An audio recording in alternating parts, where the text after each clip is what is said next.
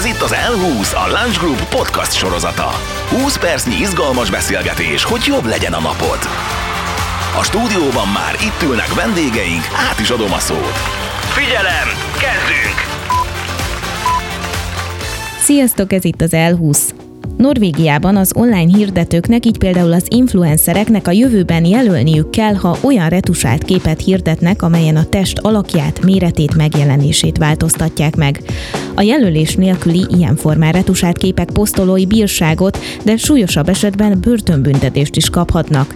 Nos, ez a hír adja mai adásunk alapját, amely során Virág Barbara pszichológussal, valamint Gyutai Balázsral a Lunch Group kreatív igazgató helyettesével beszélünk arról, hogy mi a helyzet Magyarországon. Szeretjük-e a retusált képeket, vagy reneszánszát éli a természetesség? Van-e etikai határa a képi manipulációnak, és egyáltalán észrevesszük még, ha egy képet módosítottak? Például te, kedves hallgató, észrevetted, hogy a hangomat egy szerkesztő programmal még fülbarátabbá tettük? Ilyen lenne utómunka nélkül. Na, ugye, hogy mindenütt ott van a retus. Barbara és Balázs, sziasztok! Köszöntelek titeket az L20-ban. Sziasztok! Sziasztok! Barbara, pszichológusként mit mondasz, mi hívta életre a retusálást egyáltalán? Szeretjük a tökéleteset látni? Onnan indítanám inkább, hogy, hogy mi a helyzet a tökéletességgel. Ugye olyan, hogy tökéletes tulajdonképpen nincsen. Ez egy nagyon-nagyon szubjektív dolog. Valószínűleg mind a hármunknak is mást takar az, hogy, az, hogy mi a tökéletes. És azok, akik a, a tökéletességet hajszolják, egy nagyon-nagyon nehéz helyzetben vannak, mert valami olyat keresnek, olyat kergetnek, ami valójában nem elérhető, és ez nagyon-nagyon frusztráló, rettentően kimerítő és szorongást keltő. És mindeközben persze az embernek a valódi egyénisége, miensége, az, az teljesen a háttérbe szorul. Amúgy a tökéletességet, vagy, vagy annak az illúzióját azért szeretjük, mert azt gondoljuk, hogy azok az emberek, akiket mi tökéletesnek látunk, azok boldogak, sikeresek, jól vannak, vagy jó nekik. Ez nyilván messze menően nem biztos, hogy így is van valójában. És itt jön be tulajdonképpen a retusálás kérdése, ami én azt gondolom, hogy egy eszköz ebben az egész kérdéskörben az illúzió keltésnek egy nagyon-nagyon népszerű eszköze. Balázs, a Lunch Groupnál a reklámok kitalálásán és megvalósításán dolgozol a kreatív csapat egyik vezető tagjaként. Napjainkban szerinted kötelező elem a reklámfilmekhez, reklámfotókhoz a retus? Egy picit visszaugranék az időben, mert az a helyzet, hogy mondjuk a fotóval a retusálás nagyjából egy idejű. Ha úgy nézzük, az első fotózási próbálkozások 1826-ban indultak, akkor egy kép elkészítése 8 óra volt, és nagyon értékelhetetlen volt a végeredmény. Majdnem 10 év kellett ahhoz, hogy egy olyan eszköz létrejön, ami mondjuk egy perc alatt képes volt egy képet exponálni, és ezután nagyjából hát olyan 5-6 évvel már megtörtént az első képmanipuláció, azután, hogy lehetőség lehetőség volt negatívokat előhívni, a negatívra már rá lehetett rajzolni tintával, és az első ilyen retus az pont egy szerzetes csoportot mutatott, ahol az ötödik tag az nem igazán illett a kompozícióba, és simán fekete tintával a negatívról leradírozták, és így a, az ő helyén egy fehér folt maradt, ami viszont teljesen beleillett az égbe. Tehát a, a retus az abszolút nem reklámirányú, és tehát az alapfelhasználása nem a reklámból jön, hanem nagyjából egy idős azzal, hogy van fotó. Itt is azért alapvetően, hogyha retusról beszélünk, mindig az ilyen durva beavatkozásokra gondolunk, hogy az arcomon egy picit vékonyítok, meg egy picit a, a izmosabbá teszem magamat a fotókon, de az alapvető igény az, az inkább egyfajta korrekció mert a kamera az máshogy lát, mint a szem, másra érzékeny, és míg a szemünk az sokszor észre se veszi, hogy milyen szöszök vannak esetleg egy öltönyön, egy ruhán, ami a szereplőn van, addig az a képen gyönyörűen előjön. Tehát minden, minden olyan dolgot, amit a szemünk élőben nem is érzékel, azt egy fotón sokkal előbb észreveszünk, pláne egy, egy nagyon jó minőségű fotón, amikkel általában dolgozunk, ott ezek nagyon látványosak. A retusálás elengedhetetlen része minden fotónak ilyen szinten, mert, mert ezeket korrigálni kell, hiszen hogy néz ki az egy óriás plakáton, ahol az ember háromszor akkorában látszik, mint élőben, a hibák is háromszor akkorában látszanak.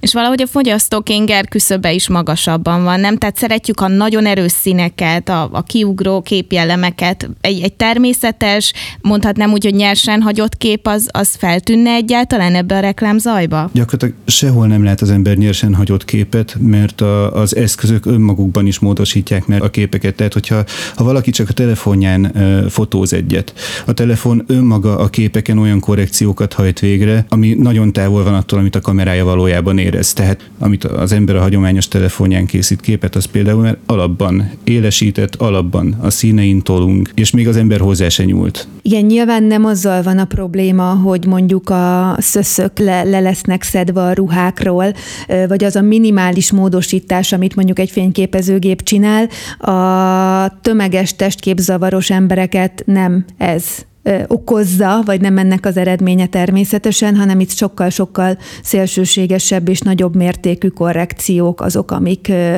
hát nagyon népszerűek és nagyon károsak. A felvezetőben említettem ezt az új norvég törvényt, amelyel nem titkoltan az irreális testképábrázolást szeretnék visszaszorítani az online térben. Barbara, neked kiemelt szakterületed az elhízott emberek, valamint a táplálkozás pszichológiai háttere. Mennyire lenne létjogosultsága szerinted itthon is egy ilyen szabályozásnak? Igen, mindenképpen, mindenképpen lenne létjogosultsága egy ilyen törvénynek, vagy egy ilyen határozatnak, mert iszonyatos nagy méreteket ölt. Azoknak az embereknek a száma, akik szeretnének ennek az illúziónak, ennek a módosított valóságnak megfelelni, amit, amit látnak a social médiában, és ugye kik a legnagyobb felhasználói a social média felületeknek? A fiatalok, a kamaszok, és ők vannak abban a korosztályban és abban az életszakaszban, személyiségfejlődés tekintetében is, hogy nagyon-nagyon fogékonyak arra, hogy mit látnak, hogy mi a divatos, hogy mit csinálnak azok az, mit mutatnak azok az emberek,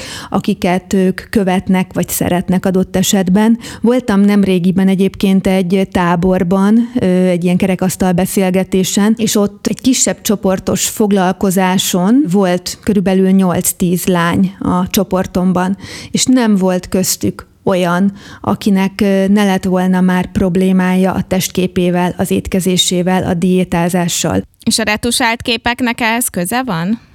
Mindenképpen köze van, ugyanis ők ugye azt gondolják, hogy amit látnak, ők azt szeretnék tulajdonképpen lemásolni, követni, olyanok szeretnének lenni, mint azok az emberek, akiket ők követnek, a kedvenc zenészeik, vagy celebjeik, influencereik. Sokszor ők nincsenek is azzal tisztában, hogy nem a valóságot látják, és megpróbálják a, a lehetetlent, megpróbálják akár azt a testalkatot elérni, vagy, vagy olyan plastikai beavatkozásokat, ugye az is nagyon-nagyon korai évekre tevődik, már sokkal korábban kezdenek be, bele a fiatalok kisebb-nagyobb beavatkozásokba, valamint az evészavarok is sokkal korábbra tehetőek. Ma már nem ritka, hogy egy 10-11 éves kislány is diétázik, és, és evészavaros, anorexiás lesz. Balázs, a reklámiparban van kimondva, kimondatlanul egyfajta etikai határa képi manipulációt illetően?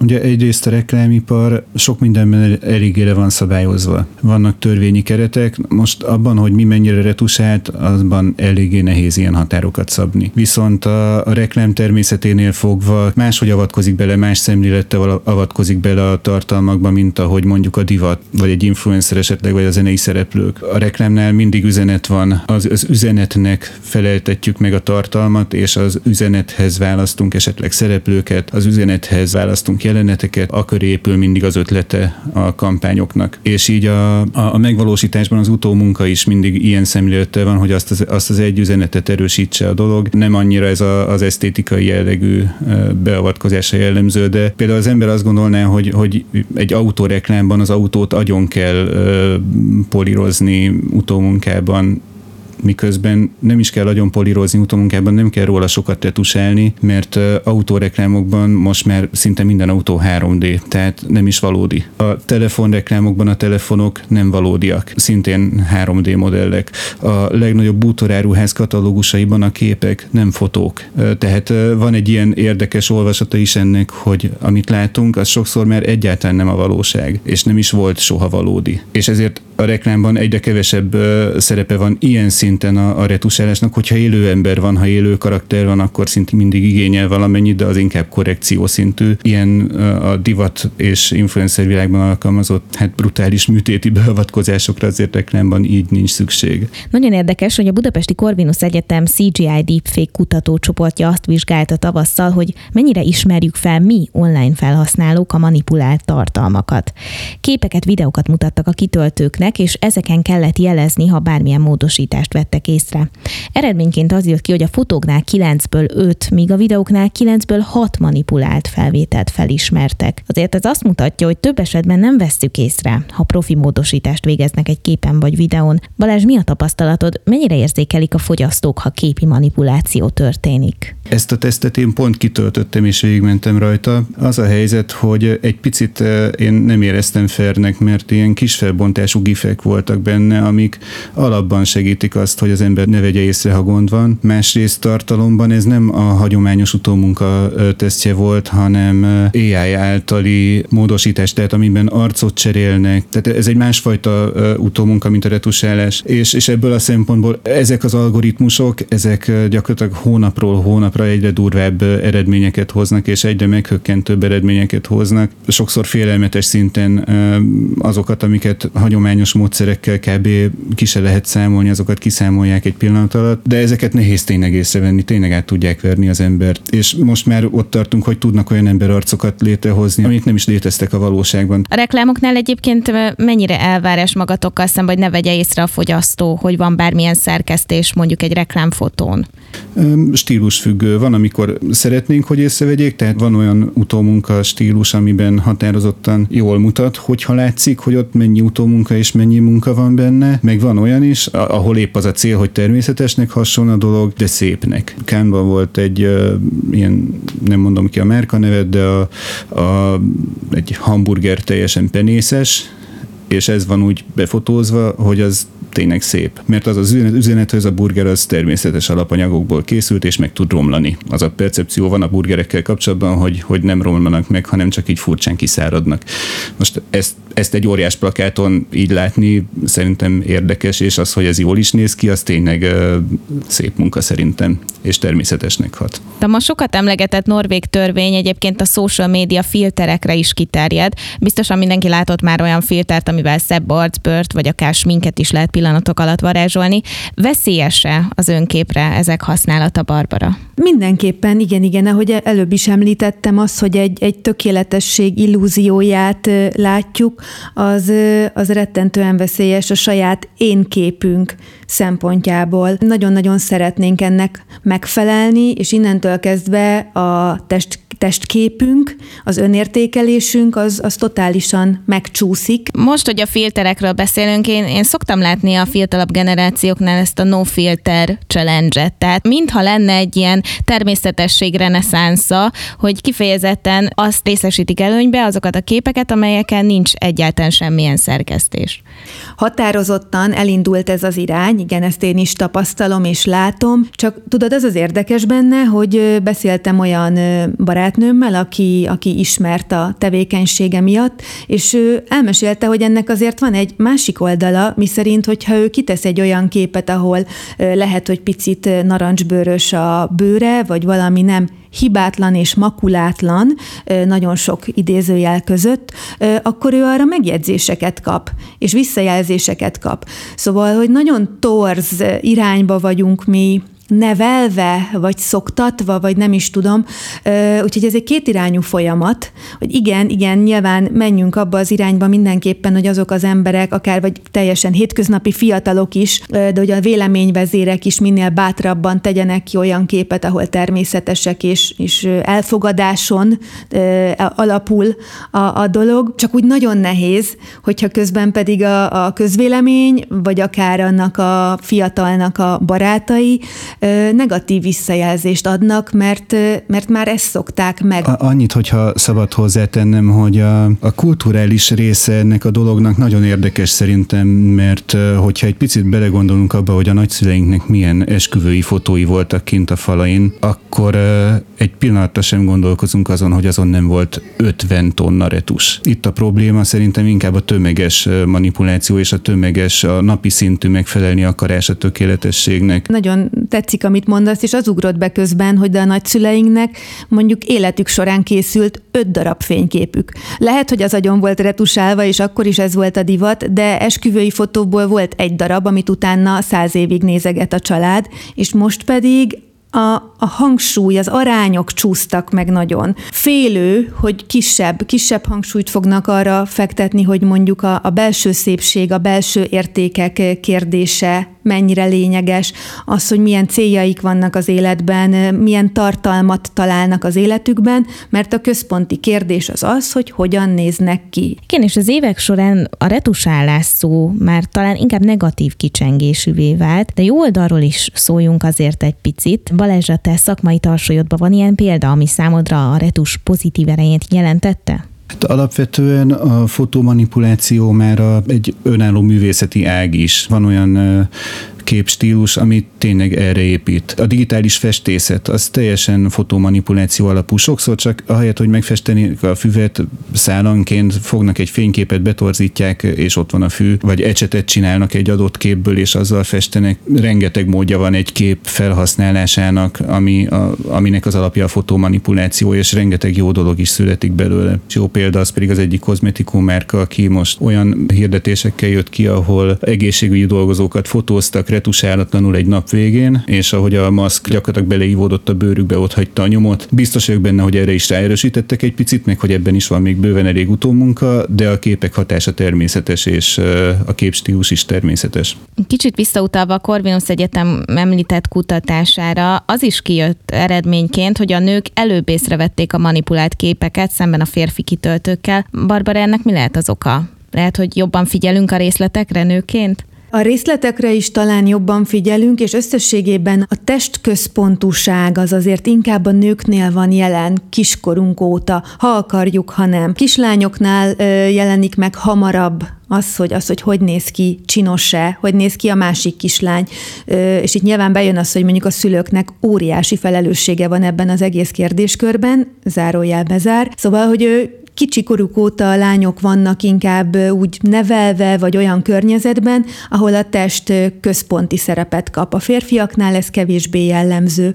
És éppen ezért mi valószínűleg ezt jobban észrevesszük, vagy, vagy fontosabbnak is gondoljuk. Én, én ezt a norvég törvényt alapvetően egyébként jó ötletnek tartom. Én egy jó dolognak tartom. Szerintem az tök jó, hogyha jelzi valami a fiataloknak, hogy ez a tartalom módosított, ez nem a valóság, ezen súlyos beavatkozás vállalkozás történt. És azért, hogy ki látja a legjobban, hogy mi módosított. Biztos vagyok benne, hogy a, a nők jobban látják, mint a férfiak erről, hogy meg vagyok győződve, de aki viszont nagyon-nagyon pontosan látja, az pont az az uh, algoritmus, ami, ami nagyon sokat segít mostanában a képmanipulációban. És azt gondolom, hogy, ez, hogy, hogy ennek a kezdeményezésnek nem a norvég államtól kellett volna jönni, hanem valahol magától, attól a felülettől, ahol ezek megjelennek, és globálisan kéne alkalmazni azt, hogy ahogy az arcfelismerő algoritmusok működnek, ugyanúgy én, én annak örülnék, ha lenne egy utómunka felismerő algoritmus, ami automatikusan megbélyegzi a képeket, amiken ilyen súlyosabb beavatkozást tapasztal. Hogy látjátok, mit hozhat a jövő a retusálás számára? Marad, vagy a természetesség a közeleg? Mit gondoltok? Nagyon optimista vagyok ebben a tekintetben, és bízom benne, hogy, hogy ez azért egy maradandó irány, ami most talán elindult, a természetesség tisztelete, elfogadása tekintetében, akár csak mondjuk a táplálkozás vonatkozásában, hogy fennmarad az, hogy, az, hogy a természetes táplálkozás, egészségtudatos táplálkozás az nem csak egy kósza hóbort, hanem, hanem igenis ez, ez marad, és igenis egyre több ember próbál erre odafigyelni. Talán a vizuális vonalon ebben a tekintetben is picit, picit elmozdulunk az önazonosság, természetesség, egészségesség felé. Szerintem ez, ez, ezek a trendek hullámoznak mindig, tehát volt az elmúlt tíz éven belül olyan periódus, amikor sokkal természetesebb képek voltak a, a jellemzők, mint most, de volt 2010 körül pont ilyen nagyon-nagyon agyon utómunkázott képstílus volt a meghatározó. Tehát biztos, hogy lesz még reneszánsz annak, hogy nagyon-nagyon retusált képek vannak, és biztos, hogy lesz a reklámban legalábbis, és biztos, hogy lesz reneszánsz még annak, hogy nagyon természetesek vannak. Ami változni fog, az az eszközhasználat, meg a manipulációnak a, a minősége meg egyáltalán a képeknek a forrása az, az a mesterséges intelligencia hatására biztos ebben, hogy tíz éven belül nagyon meg fog változni. Azt gondolom, most tényleg retusálatlanul beszéltünk a retus témájáról. Ez egy rendkívül fontos kérdés, amiben sokaknak nagy a felelőssége, és amely a technológia fejlődésével a jövőben biztosan még számos fontos, tisztázandó kérdést von majd maga után. Így a norvég törvényt is a jövőben talán több hasonló szabályozás követi majd világszerte, ahogy Balázs is említette. Meglátjuk. Nagyon köszönöm Virág Barbara pszichológusnak és Gyutai Balázsnak, a Láncs Group kreatív igazgató helyettesének, hogy a tudásukat átadták a témában. És neked is köszönet, kedves hallgató, hogy itt voltál a beszélgetésben. Tarts velünk legközelebb is! No ne! Már is lejárt a 20 perc! Ugye lesz még több rész? Lesz, lesz, csak olvast fel a szöveget. Ja igen, ez volt az L20, a Lunch Group podcast műsora. Kövessetek minket, mert hamarosan új vendégekkel, új témákkal jövünk. Változatlanul 20 percben.